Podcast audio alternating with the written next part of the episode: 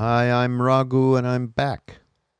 Another Mindrolling podcast, and I have the pleasure to, I had the pleasure, which you will hear.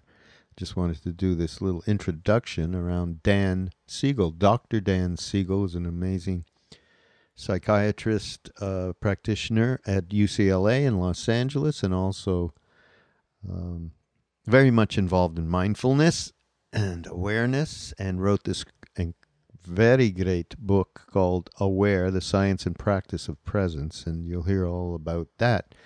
I also wanted to say, on behalf of our great, great partner, 1440, who has all of the most wonderful workshops that you could possibly want in any direction. 1440, multiversity out by Santa Cruz in the most beautiful campus. And just, uh, and Dan himself, Dr. Dan's going to be there, and he's going to be sharing from his book, Aware, a workshop. And I can't more highly recommend it. And uh, you can go to 1440 Multiversity, go to 1440.org, and you should take a look. And by the way, I was just looking at some of the other offerings of people I don't necessarily know. I mean, there's one January 18th, by the way, uh, which uh, the uh, it's happening.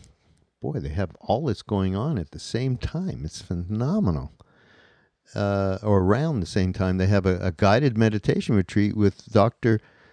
Uh, Tsabary, who I had a wonderful podcast with. She's fantastic. And then there's a woman named teacher named Busy Gold, and she is uh, I didn't I, was very uh, amazing uh, looking woman and tattoos and everything. Meanwhile, so she's talking about living with chronic uh, fear, worry, pain, or doubt, and uh, she's got a whole methodology to help transform that.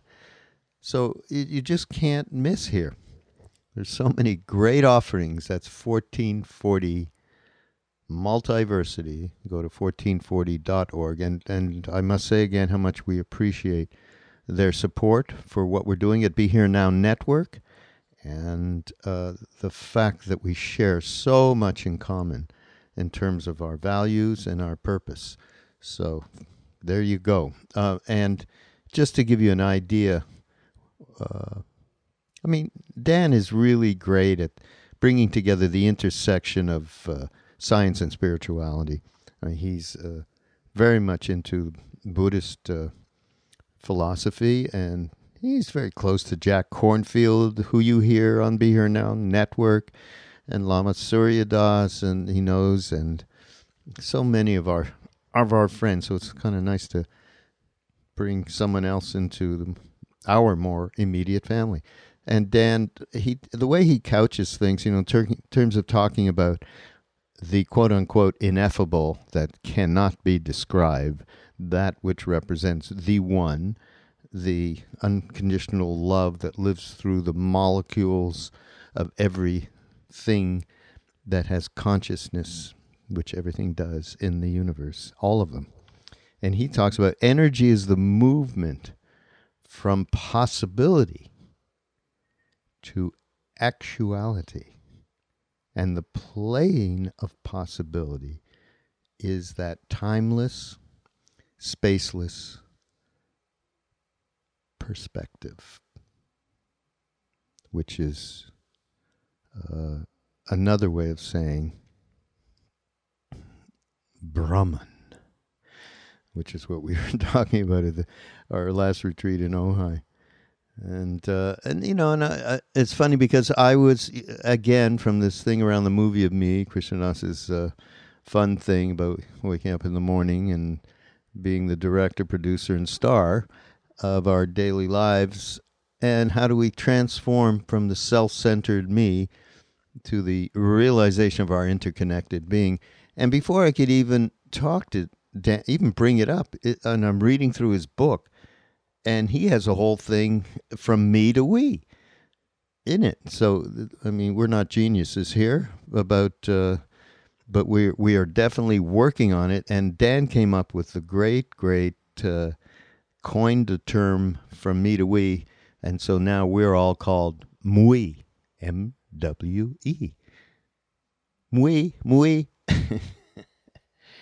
Anyhow, it's a great uh, chat with him, and uh, uh, by the way, uh, this uh, podcast will be um, up uh, just before our retreat. We have an online retreat, right? That starts on November.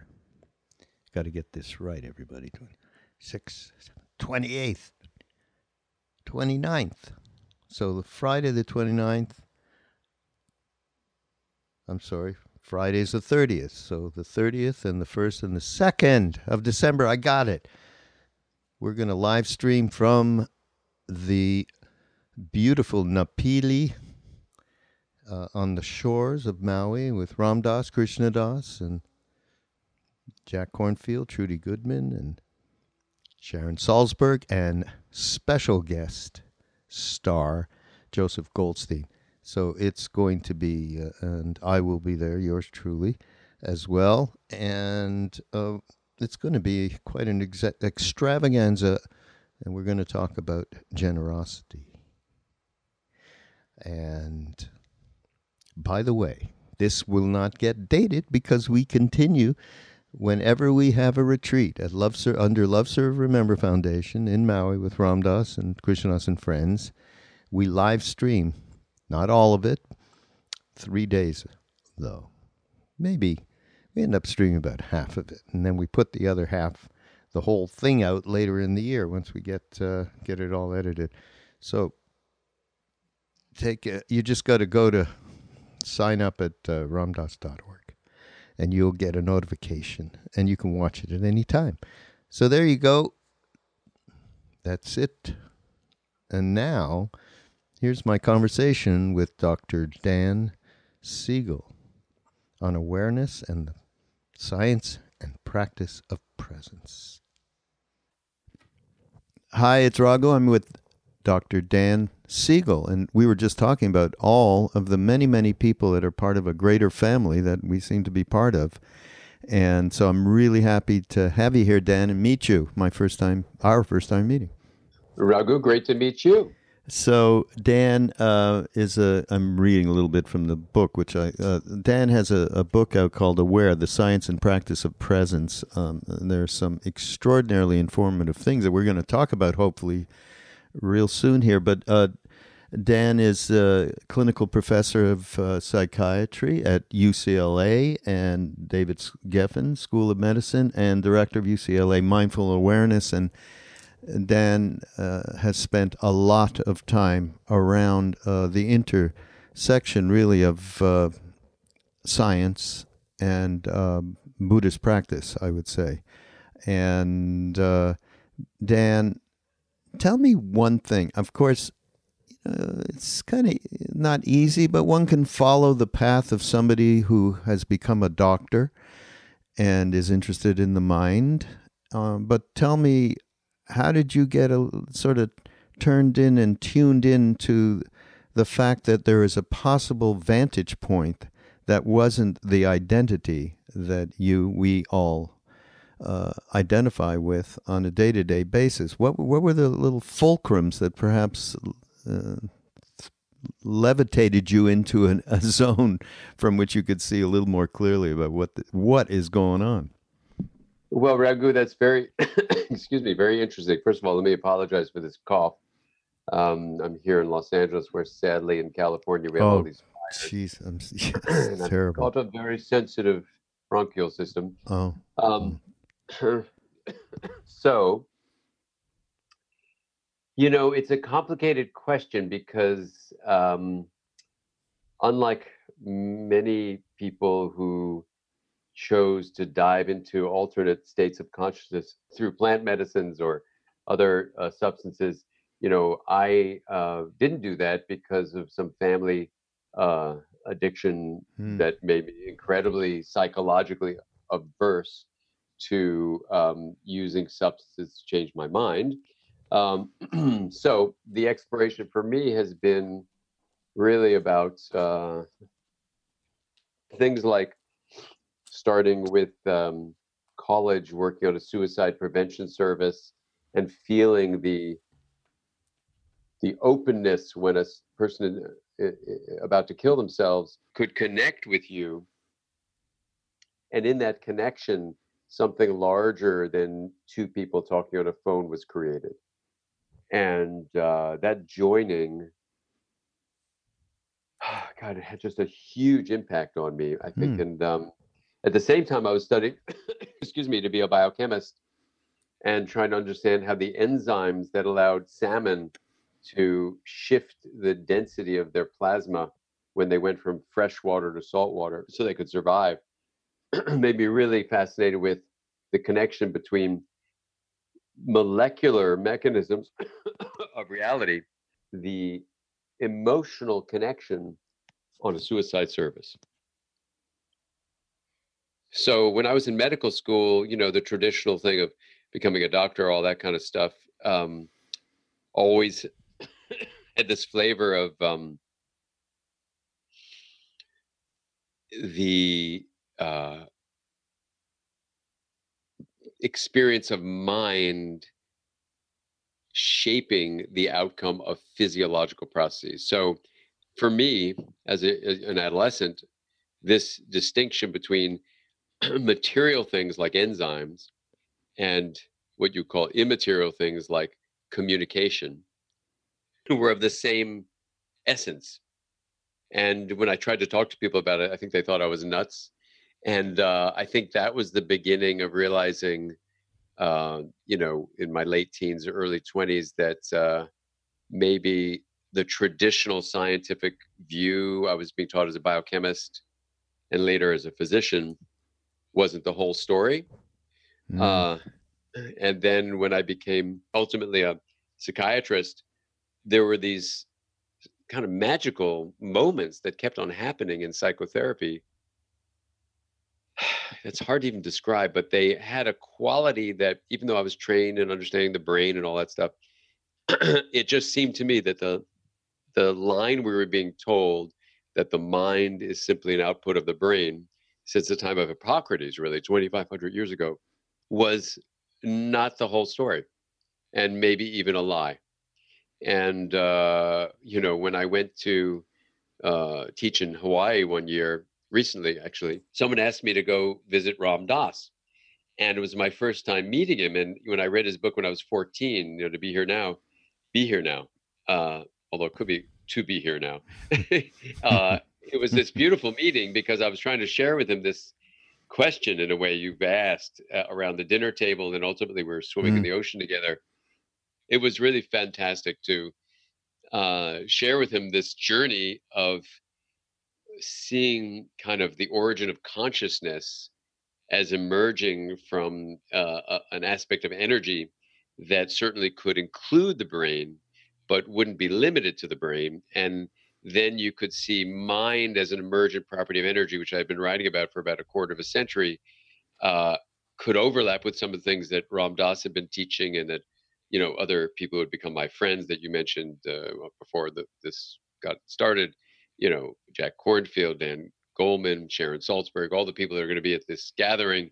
It was just an amazing moment to actually think that this journey, which involved zero um, training in in uh, contemplative uh, traditions, I have no training in them. Mm. I have I have friends who are trained in them who have taught me uh, uh, about their stuff, which has been absolutely fascinating and a beautiful um, opportunity. But my own background has n- no background in that either.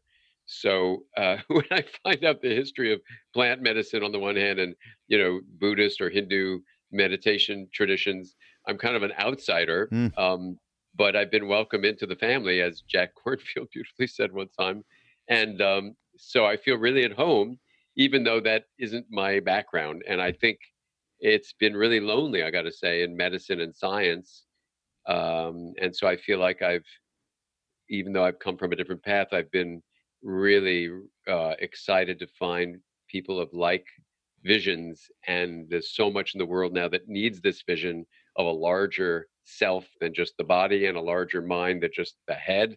Um, that I think it's not just interesting and fun, which of it is, and filled with love, but it's uh, urgently needed on the planet. Mm. So that, that's probably too long an answer. No, that's a great. no, that's a great.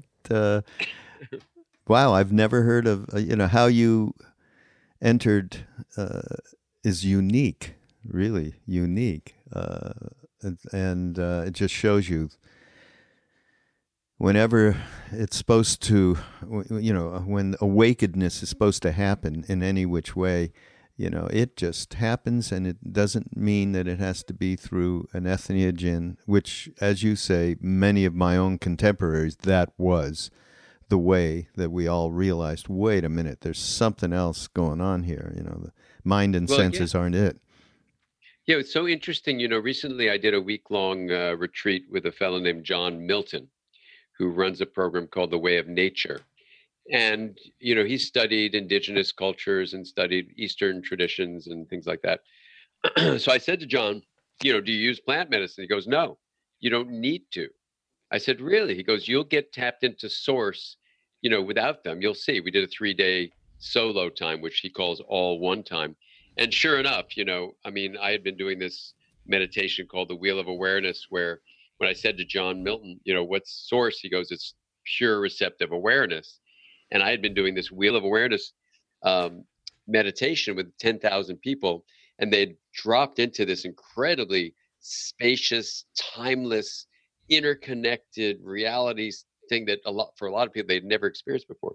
And when I went for the three day uh, solo time, it was beautiful to just after about a day lose a sense of a separate identity mm. feel like you were the creek you were the rocks you were the you were the trees you were the sky um, and then when you come out of it you know that dan issue it comes back the dan and issue. kind of the dan is you know it's just kind of like a lie you know mm. so anyway we, we live with it you got to pay your taxes and stuff like yeah. that press on the brakes at a red light but anyway so yeah so it's fascinating yeah. because i think the source, this idea of receptive awareness, pure consciousness, is something I think when I read, for example, um, Michael Pollan's book, yeah.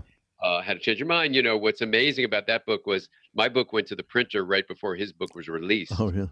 And the quotes are almost identical from people doing hallucinogens and people doing the wheel of awareness practice. Hmm. The mystical experiences, we've actually actually rated them and people have done it are quite similar on one level. Of course, another level, you're on a trip and you're having your brain distorted in all sorts of ways. But in another way, you you are entering this spacious, timeless thing that allows you, with the wheel of awareness practice, to access this kind of um, open way where you feel the interconnectedness and a sense of identity doesn't disappear; it massively expands. Mm, yeah. You know, maybe. Uh the the centerpiece of the book, of course, is the wheel of awareness uh, and that practice. And uh, why don't you just talk a little bit about it? I think people might be interested uh, in terms of uh, connecting with it. I think it's it it, it, it it's a a very uh, an entry point that I think many people can relate with. Well, thank you, Raghu. You know, there are two simple ideas beneath the wheel of awareness practice that are helpful to just understand where it comes from. The first idea, uh, there's a long line of science behind this, but is that integration, which is defined as different things being linked. So, like you and I in our conversation, we can be differentiated and linked. or in the brain, you can have different parts separated and distinct and then they're interconnected. So the second thing to say is while integration may be the basis of health, that's the proposal, uh, it looks like consciousness is needed for change. Mm. So in my office back in the late 90s, uh, I had I had like designed this table where there was like a glass hub and a wooden rim, And I had a number of patients who experienced different things trauma, anxiety, uh, depression. Uh, some were had medical illnesses, all sorts of illness things. And I thought, well, maybe if we integrated consciousness, that would do something. Like if integration is health and consciousness needed for change, what if you like integrated consciousness? So I brought people off the chair or the couch and walked them around this table, and I said, hey, let's integrate consciousness. And they knew I was a little weird because I, I guess I am a little weird. Um, and they would, but you know, they're they're my colleagues, whatever, my patients. Trusting. Uh, trusting. trusting souls. Said, what do you mean? What are you talking about? and I said, you could differentiate the knowing of consciousness in the hub and put the knowns on the rim and see this thing looks like a spoke. They go, yeah. I said, that's attention. And let's do this practice where you can move the spoke around the rim to differentiate all the different elements of the knowns from each other. And then once we were doing that for a while, then I had this weird idea of bending the spoke around and aiming it right into the hub. And people would have these like transformative experiences doing the wheel overall. And what's on the rim is everything you're familiar with. Energy patterns coming from outside the body are the first segment of the rim. So hearing, seeing, smelling, tasting, touching. Then you go to energy patterns from inside the body, and that would be called interoception, and that would be the second segment of the rim. Then you move the spoke over to the third segment, which would probably be energy patterns from your head brain, which are thoughts and uh, memories and things like that, mental activities. and then we move the spoke over to the fourth segment of the rim, which is our sense of relationality, our interconnectedness. And then we would bend the spoke around, and later on we'd put it after the third segment and amazingly, people's anxiety reduced, mild to moderate depression would get better. They could deal with trauma more effectively. People who were facing medical illnesses, mm. like serious life threatening illnesses, somehow could find in the hub a sanctuary of clarity and peace, mm. where if a worry came up on the rim, it was distinguished, it was differentiated.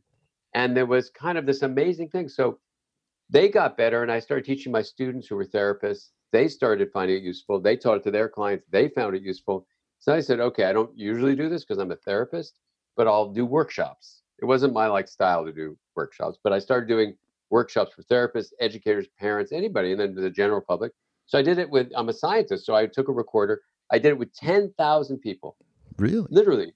Oh, yeah. Now I've done it with like way over 40,000 people, but I only recorded the first 10,000 because I did it the same way every time. Because as a scientist, I wanted one, you know, standardized stimulus, and I wanted to get the response. So we passed the microphone around. Somewhere between a quarter to a third of people would take the mic. So in this 10,000 survey, that's how many people did it. These are the people who responded. It was amazing how universal it was. It didn't matter where you did this, didn't matter a person's gender, age, meditation history, religion, um, educational background. The results were quite similar. My students would even say, I can't believe that I've been to these three workshops. And everyone says basically exactly the same thing. So ultimately, you know, I, I wanted as a scientist to understand why were people saying what they said. What was the, like? What were they all saying the same thing? What was it they were saying? Okay, here, here's a, an example. They would say, you know, first of all, the senses, the first segment, things would get clearer, and have a lot of vitality to them and a more kind of vibrancy to them. That was fascinating. On the interior of the body, they would start getting a sense of intuition and mm. wisdom that they never had before. That's pretty standard, actually. It's not surprising. For mental activities, when you invite them in, this is where you go from focused attention to the first two segments to now what we would call open awareness. People would say, Nothing came. The first time in my life, my mind was stable and clear. Mm. And all the all the uh, invitation was was invite anything in. So that was fascinating. And then the interconnected part, and ultimately I presented to Richie Davidson's lab, and they said, "Oh, add these loving kindness statements." So the first part I had no loving kindness statements, and then I added them because Richie said to do it. But also, uh, their results were in that was really very integrative to do that. And it didn't change the results much, but just added a punch because at the end I get to talk about what I love, which Ram Dass loved, was the idea of MWE, M-W-E, that we, we, we shouldn't have an identity anymore as a solo me, but we shouldn't give up the body as a source of experience. So how do you com- integrate it? You have me plus we equals we. So anyway, I get to throw that in.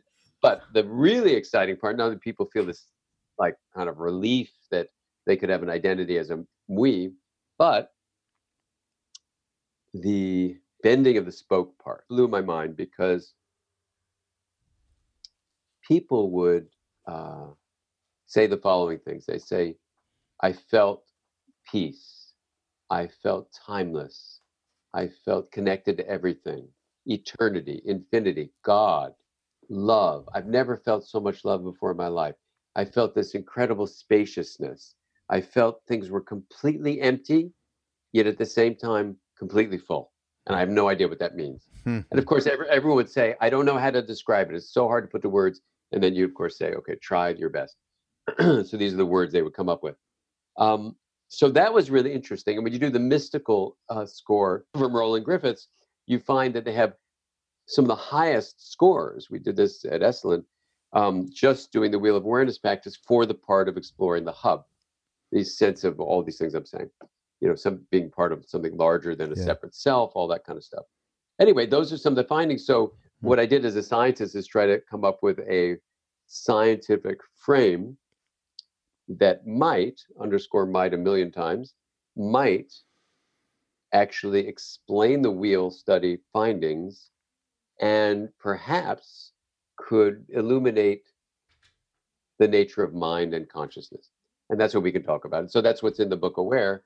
And and that is what i presented to ram dass in the ocean.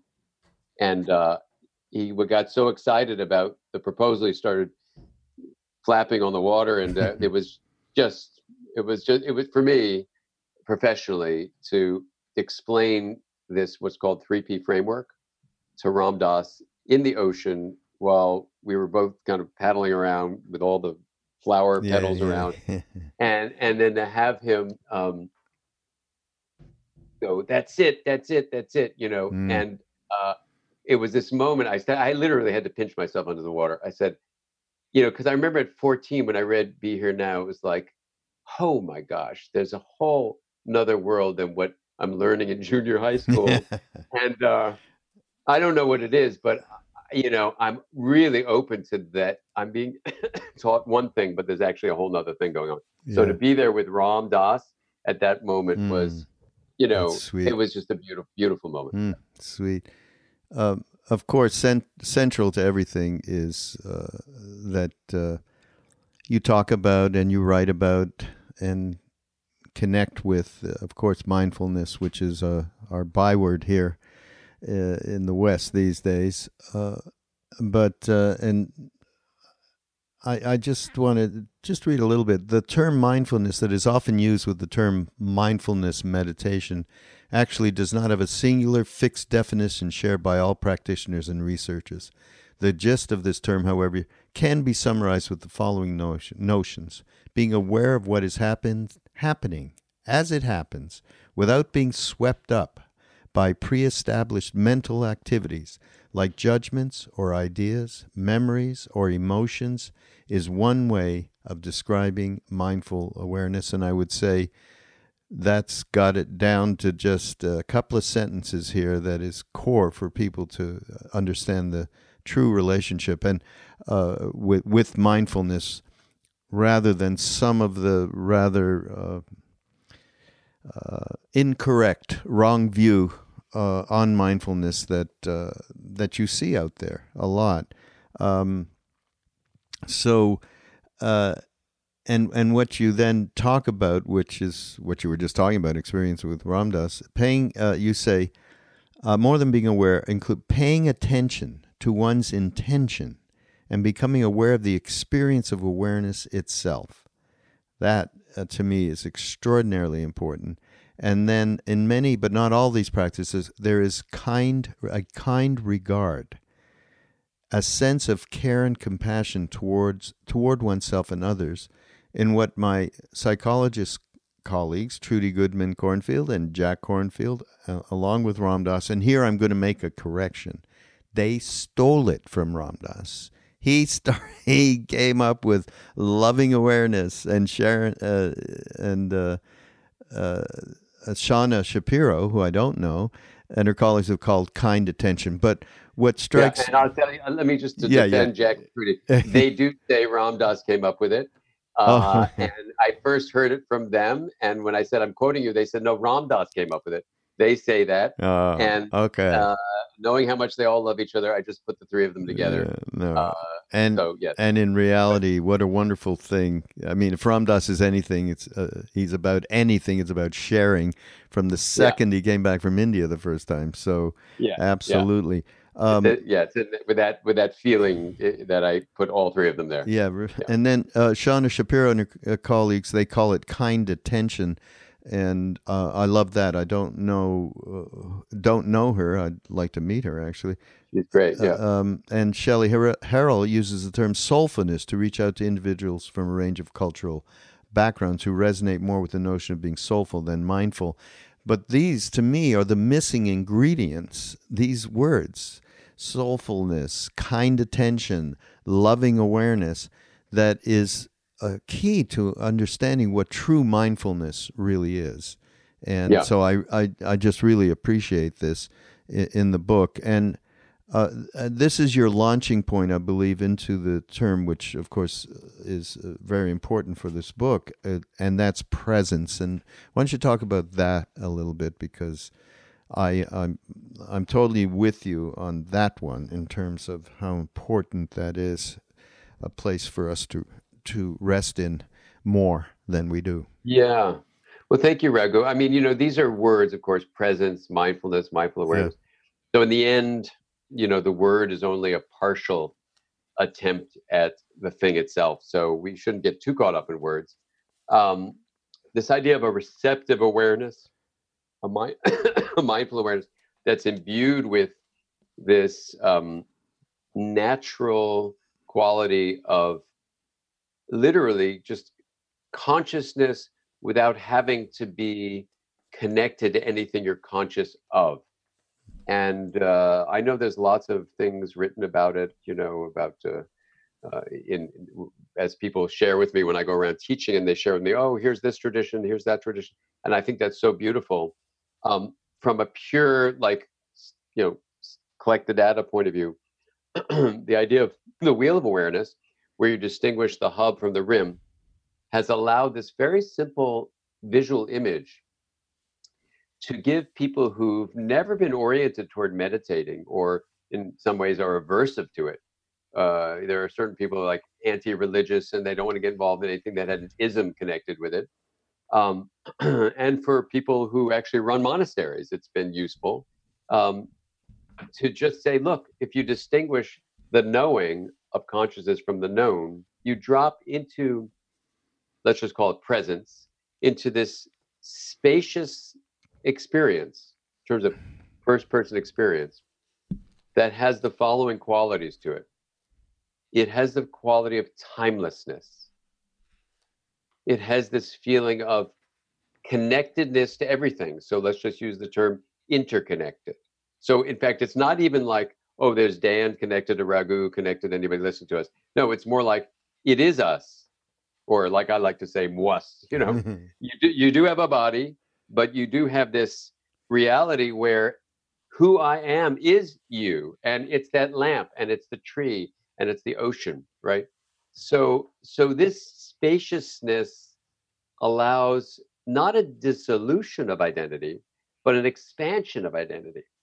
And I know people sometimes use the phrase uh, dissolving the ego.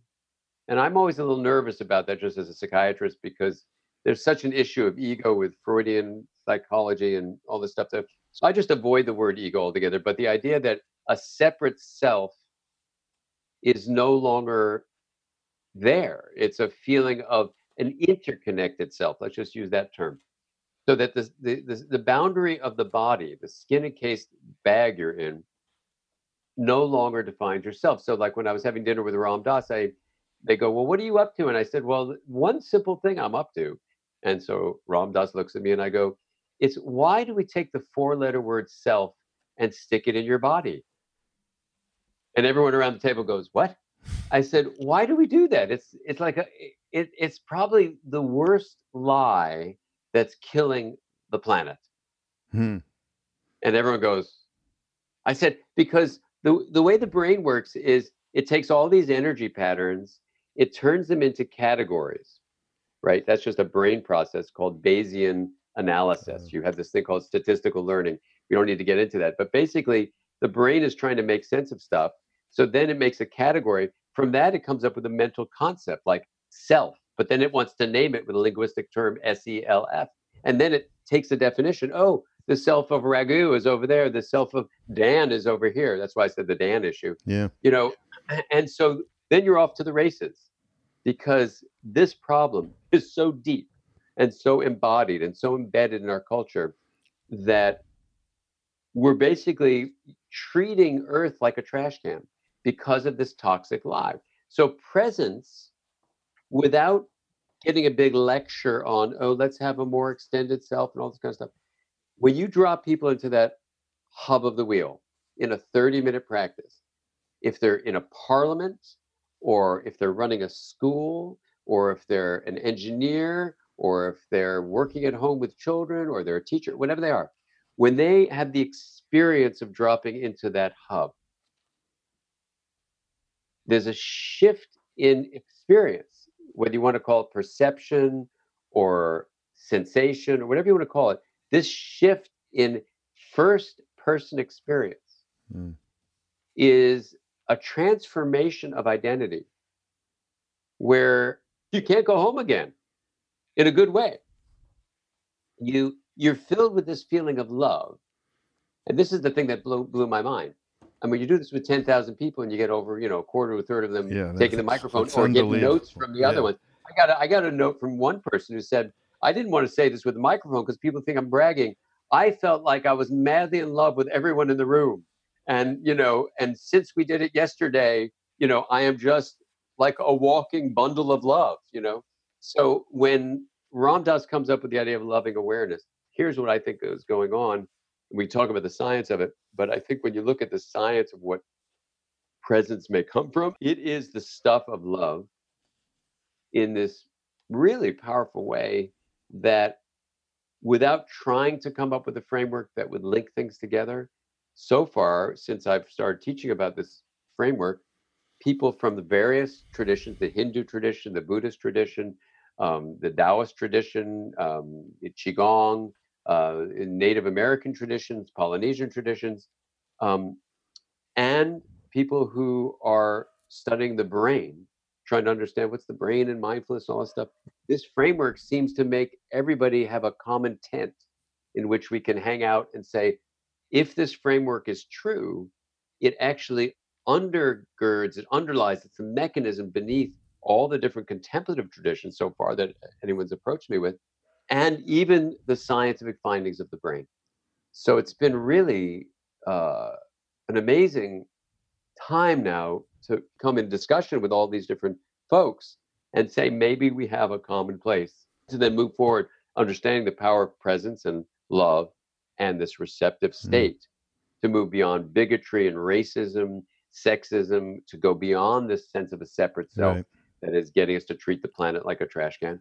So I'm really hopeful for the idea that culture can evolve by tapping people into this hub of the wheel, this place of pure awareness. That once we start helping people get there, you don't have to tell them what to do. You don't have to tell them what to do. It's more a matter of letting the natural capacity for human love and connection to emerge. Mm. It's such a far out thing for me to hear that these people they they say things like I walked out of you know doing that workshop with you around the wheel of awareness feeling like I loved everybody in that yeah. moment. Well, there's a, a great um, a great story of I think you know Dr. Larry Larry Brilliant, uh, who's part of our sure. our gang, of course, and um, so the, his story was that uh, he went through a lot of stuff around Neem Karoli Baba and being there, and and you know it's it's actually a wonderful story that those of you who are listening, I, have mentioned this before, but get the book uh, uh, about the stories of the Westerners that went off to India and met him after meeting Ram Dass. and it's called Love Everyone. Uh, but in this particular thing, so at one point, Larry, he's sitting there and he has these same feelings that this these people reported, uh, these ten thousand people, uh, of feeling at one or actually having a loving um, warmth inside them for strangers, basically, or people that, yeah, strangers. Some of them not, some of them. And he said, so I thought, okay, well, the job of Neem Karoli Baba, that's his, you know, he's a saint, siddha, whatever. He loves everybody. And there's no, it's unconditional. But I'm loving everybody. And I'm looking at myself going, how did that happen? you know? so uh, so obviously being in in this talk about spacious uh, presence uh, that we were in and we were in, we were all in our 20s at the time um, these people are going to Dr. Dan's Wheel of Awareness workshop and the power of of of of coming into that space and that presence it's all the same and uh, I'm just saying, I'm mind blowing. Yeah. Um, it's mind blowing to hear this. I mean, it really yeah, is. Yeah, uh, uh, yeah, and it is mind blowing. I mean, here's one one example of this. Raghu is um, I was asked to go to another country. They were having a lot of conflicts in the parliament uh, around immigration issues, and um, so they asked me to do the wheel for the parliamentarians. So I went and did it, and um, people took the microphone and shared all this stuff. And then at the break during the snack time, one of the parliamentarians comes up to me and goes, You know, I didn't speak at all during the sharing time. I said, Yeah, you know, I noticed. And he goes, Do you want to know why? I said, Yeah. And then he gets really quiet. His eyes get filled with water. And he goes, I have never felt so much love before in my life. When we bent that spoke around right into the hub, I never felt so much love, so much connection with everyone and everywhere. I never felt that before. And he's crying. Hmm. So we're quiet. I said, So you didn't want to share that? He goes, Oh, no, I wouldn't share that. I go, No. He goes, and he points to his parliamentarians over in the other part of the room. He goes, They would think I was weak. Wow. So there's this silence. And I say, I understand you didn't want to appear weak. He goes, Oh, no, no, no. I said, Because you felt all that love. He goes, Oh, yeah. I said, Let me ask you a question. He goes, What's that? I said, When you're making public policy, when you're establishing national law, do you leave love out of the reasoning? And his eyes get really big hmm. and he wags his finger and he runs over to chat up his parliamentarian colleagues. And I don't know what they said, but my hope is that this kind of very simple practice, it's half an hour for God's sake, you know, and the hope is that when people actually have that experience, not some guy giving it a lecture or reading a book or whatever. I mean, lectures and books are fine. I mean, I do them all the time. I think there's a place for them. But in addition to those things, dropping into experience where this fellow for himself, and I don't, I don't do the lectures like this. I don't say, okay, we're going to do a wheel of awareness practice. When you get in the hub, you're going to feel so much love you won't be able to share it with your yeah. friends. No, I just say, knowns are on the rim, knowing is in the hub Let's do it. That's it. And we do it. And love, love, love, love. Every time it comes up over and over again. Some people even call it God.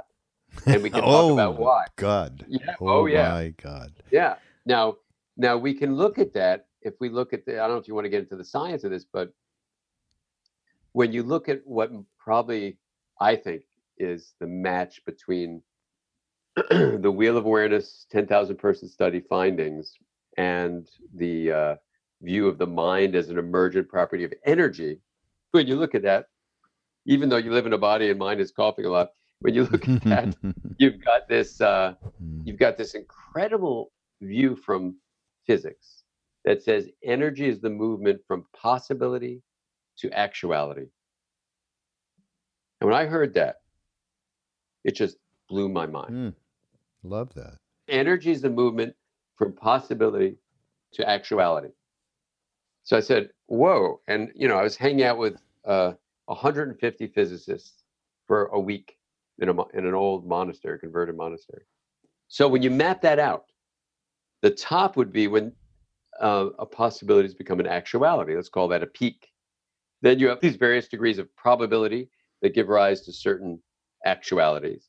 But when you go all the way to the bottom, it's called a mathematical space.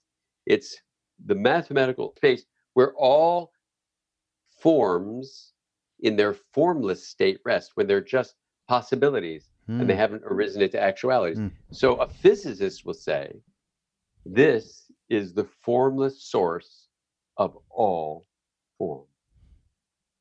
What I say, it's the generator of diversity, the GOD. And when you see this generator of mm-hmm. diversity on a graph that's three dimensional, it's like a plane. I call it the plane of possibility. Here's what I think is happening I think your thoughts are peaks, your emotions are peaks, your memories are peaks. Just beneath the peak of this graph on a probability distribution curve are thinking and emoting and remembering. And then you got drop down into these various plateaus, which would be a state of mind. Like if I had a patient who was depressed, they would have depressed state of mind, or someone who was traumatized as a child would have a shame state. And only certain peaks arise from that particular shame state. Mm-hmm. But when you look at what people report about the hub, all that stuff I just described as rim stuff, when you look at the descriptions of the hub, I think the metaphor of the wheel of awareness with its hub of knowing, of awareness, corresponds to what's called the sea of potential, the quantum vacuum. In our graph, we call it the plane because it's the shape of a plane, plane of possibility. And I think that's the origin of consciousness. Now, it could be completely wrong, but what's absolutely fascinating about it, if with a million ifs underscored underscores under the if, you know, if it's correct, and this is what I said to Ram Dass in the ocean, then what that means is that when we see in the Hindu tradition, the Buddhist tradition, the Taoist tradition, Qigong, you know, Native American traditions, Polynesian, whatever tradition, when you see all these different traditions speaking about this, when you read the, the poetry of Hafiz, uh, you know, you see people trying to put words to the plane of possibility. It is the formless source of all form. It's where, when in mindful awareness traditional studies, you drop into this natural state of literally dropping into awareness. Some people would call it natural awareness, or other people call it effortless awareness. There's all sorts of terms that are mm. used in various traditions. For me, it's just the plane of possibility. It's where presence arises. And then when you learn to live from the plane, life becomes very different your approach to other individuals stops being other. You stop othering because you realize we're all just sharing the same plane and that our various plateaus and peaks are how we differentiate. But ultimately, that's where we meet each other. And amazingly, when you look at the uh, physics of time, this quantum vacuum of the plane of possibility is timeless because I don't know if you know this, Raghu, but in physics, we now know there are two realms, just like when you swim, you can do the breaststroke, and sometimes you're above air, getting air. Sometimes you're in the water realm, underwater. Sometimes you're in the air realm. We have a Newtonian large object classical physics realm that's established. Newtonian rules are true. But when you drop to small states like electrons or photons, that's called a quantum realm. Yeah. And I think what happens is when you're in the plane of possibility, it is the quantum vacuum. So you're in the quantum realm, and there it's timeless. And instead of things in the Newtonian realm where they have the quality of being nouns, like separate entities, when you drop into the quantum realm, which is the plane of possibility, then you experience things as events, as verbs that are massively interconnected. And so I think with the wheel of awareness, what you're able to play with, and this in our in our when we do this like over three days, not just in an afternoon, you teach people to play with how to go into the Newtonian classical realm of mental events that are like nouns, like a thought, a memory, stuff like that. And then you teach yourself with a pretty accessible practice, the wheel of awareness, to drop into the quantum realm where things are verbs and massively interconnected, timeless, interconnected, and that's where we find each other. Mm. So the other thing I'll just lastly say about this implication of this is The reason that consciousness may be necessary for choice and change is because if it's true that the plane of possibility is the source of consciousness, then when you're dropping into open awareness, you're not only putting a pause between impulse and action, like between these two peaks that might arise. So there's a pause, there's awareness, why we don't know. But the third thing is you've placed your mind in the source of other options. You've literally tapped into the mathematical space where other possibilities than the ones you were prone to do with a certain plateau, when you drop beneath that plateau into the plane, now other peaks can arise that that particular state of mind you're in would never have allowed. So it's good for innovation, creativity, it's good for social emotional intelligence. And these findings, you know, that also the fourth thing is our we're massively interconnected. We realize that we live as a verb, this kind of letting go of holding on to a separate self, but realizing the we of our identity. It's just been absolutely amazing to uh, to do this. I mean, someone once even said, "Hey, I live right near Sir Isaac Newton's house.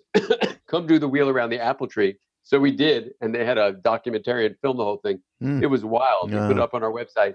You know, to be there and say to Newton, "Hi, you know, you really did a great job with macro state laws, but guess what?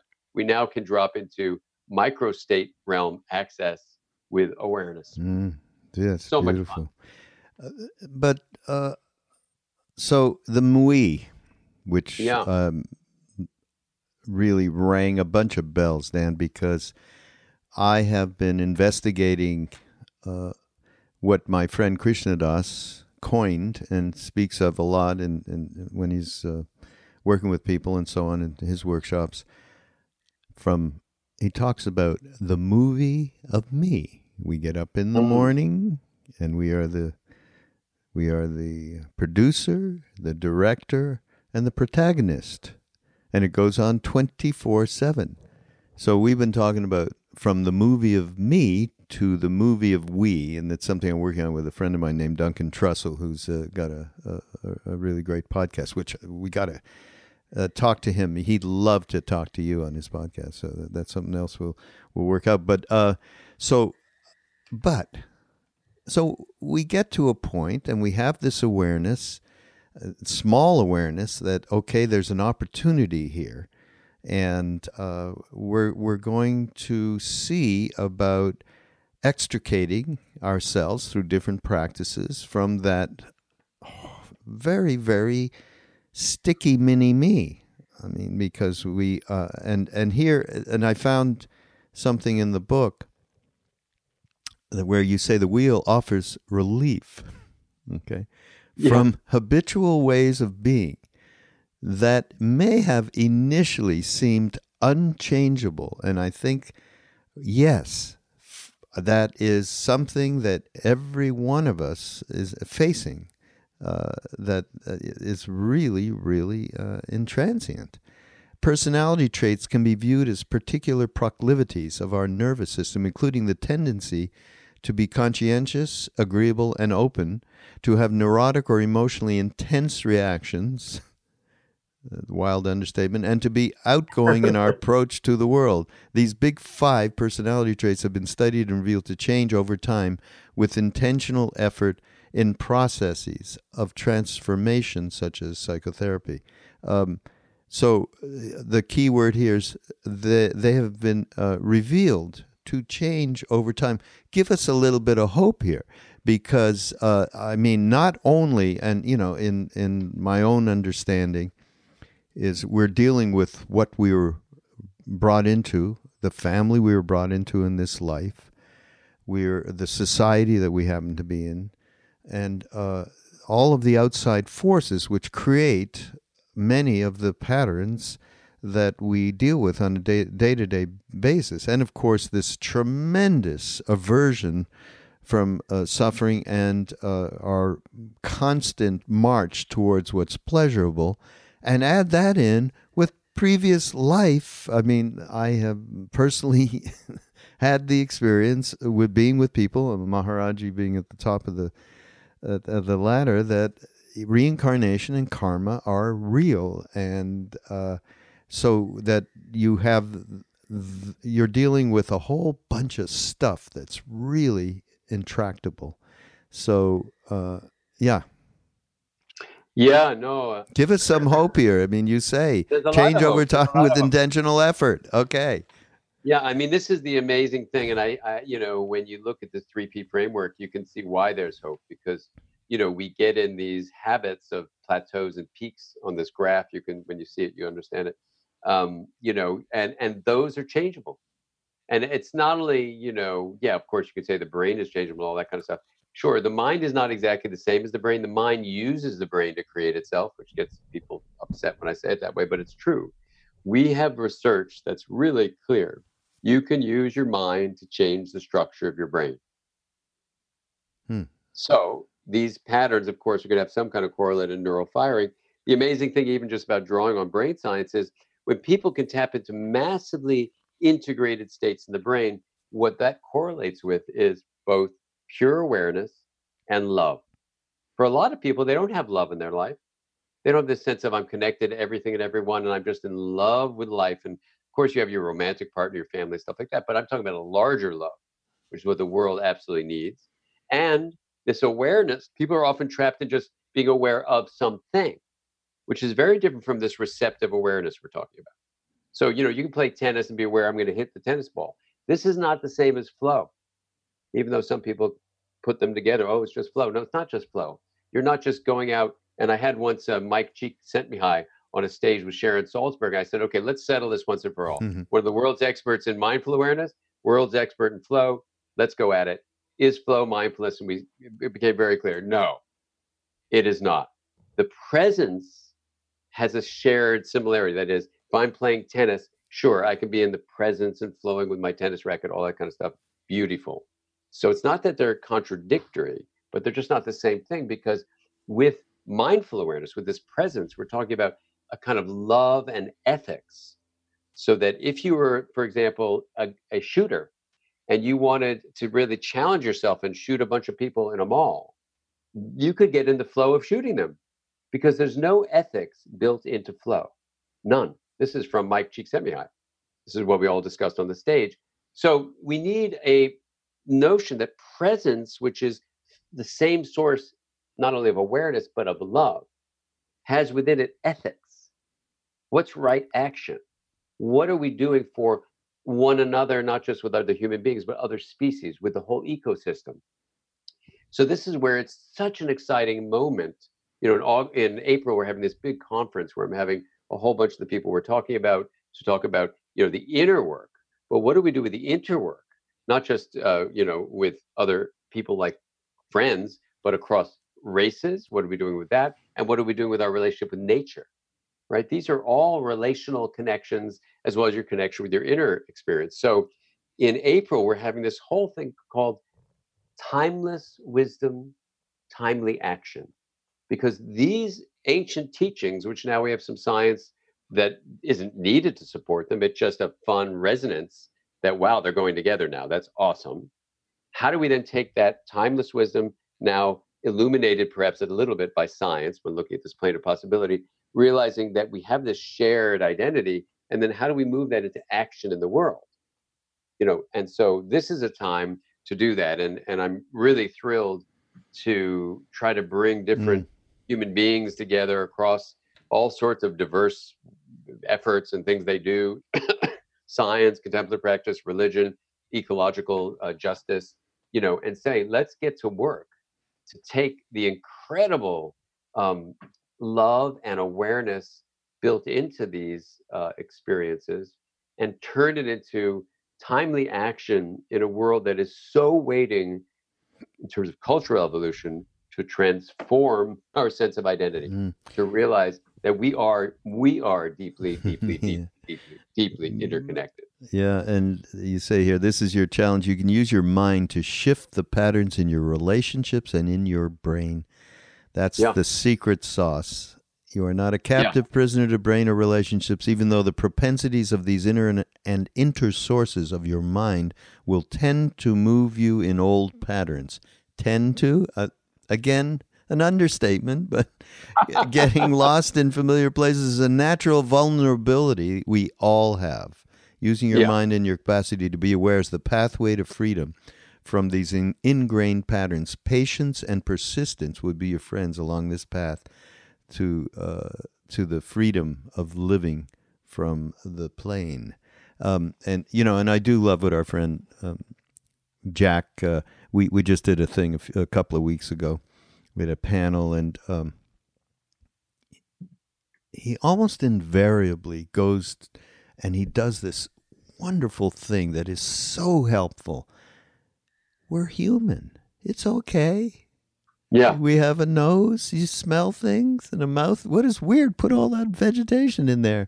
and he goes on and on from there, you know, all the way to looking at yourself having sex if you really want to see what, you know, here we are being human and that it's okay. And this is all around, you know, patience. And uh, uh, I, I think that's uh, also lacking. But the biggest word uh, in, in everything that you're speaking of, especially in relation to awareness and awareness itself and this wheel and what I love that that you continue to to bring out uh, what the way we've been talking but in the book as well and that's around joy it's around love it's around kindness and uh, without uh, you have this wonderful chapter called on joy uh, that uh, I really Yeah. appreciated and you talked about the plane of possibility that can be thought of as a portal to integration and that you know that integration is very much what we're talking about uh, when we Yeah. getting from me to a we uh, Yeah. These- Me to we. me yeah. to we is right.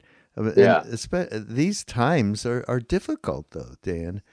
Uh, Yeah. I mean, so somebody in this, uh, th- so Ram Dass was part of the panel. He was uh, Skyped, uh, zoomed in uh, to the summit thing that we did a few weeks ago. Oh, you were there. See, I was teaching at the same time you were teaching. I was doing the wheel out in the uh, outside area at Summit. That's bad timing. dumbass thing. They also Eckhart Tolle was there, and he was on at the same time as we were. I, I, know, mean, what know. are you We were doing? Why stack these? You know.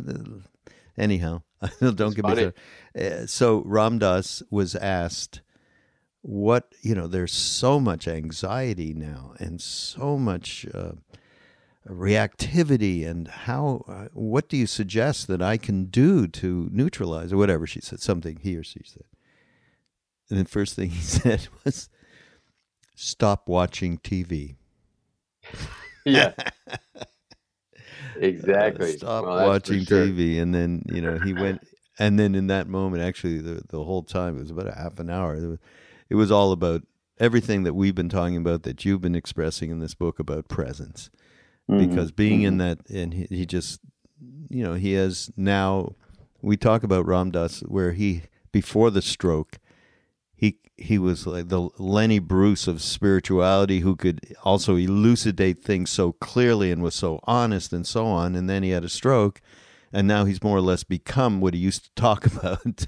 and he so he has that now can sit and oh, and by the way, uh, one of my premises, and uh, this came from Sharon actually. You know, we always do a theme for these retreats uh, in in Maui, and. Um, my premise of an antidote on the movie of me is generosity. Mm, Just starting to get out of yourself to think about somebody else and just a movement. And you talk about intention and intention. And, and Sharon actually said I, that would be a fabulous uh, theme. So we're going to have to get you involved in this thing somehow Yeah, uh, while we're hanging out out Oh. there. Okay. Because well, I- generosity. happy to. You know, Sharon and I were teaching together in New York a few months ago, and um, she said so many beautiful things. And one of the beautiful things she said, when people said, "Well, what is this? You know, loving kindness really?" And she said, "You know, it's really an awareness of our interconnectedness." Mm. And when you- when you really embrace that notion, loving kindness is awareness of interconnectedness. You realize that generosity is just a natural way to be. You know, so that you walk with your left foot and your right foot, your left foot, your right foot. You don't say, "Oh no, I'm just the right foot. Let me hop along through life." No, you have both walking.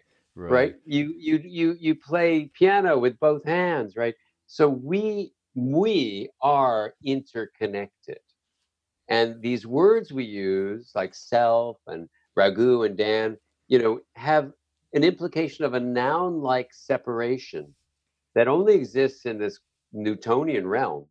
And when you drop into this, you know, spacious hub of the wheel, this plane of possibility, you enter this quantum realm and you realize we're verbs.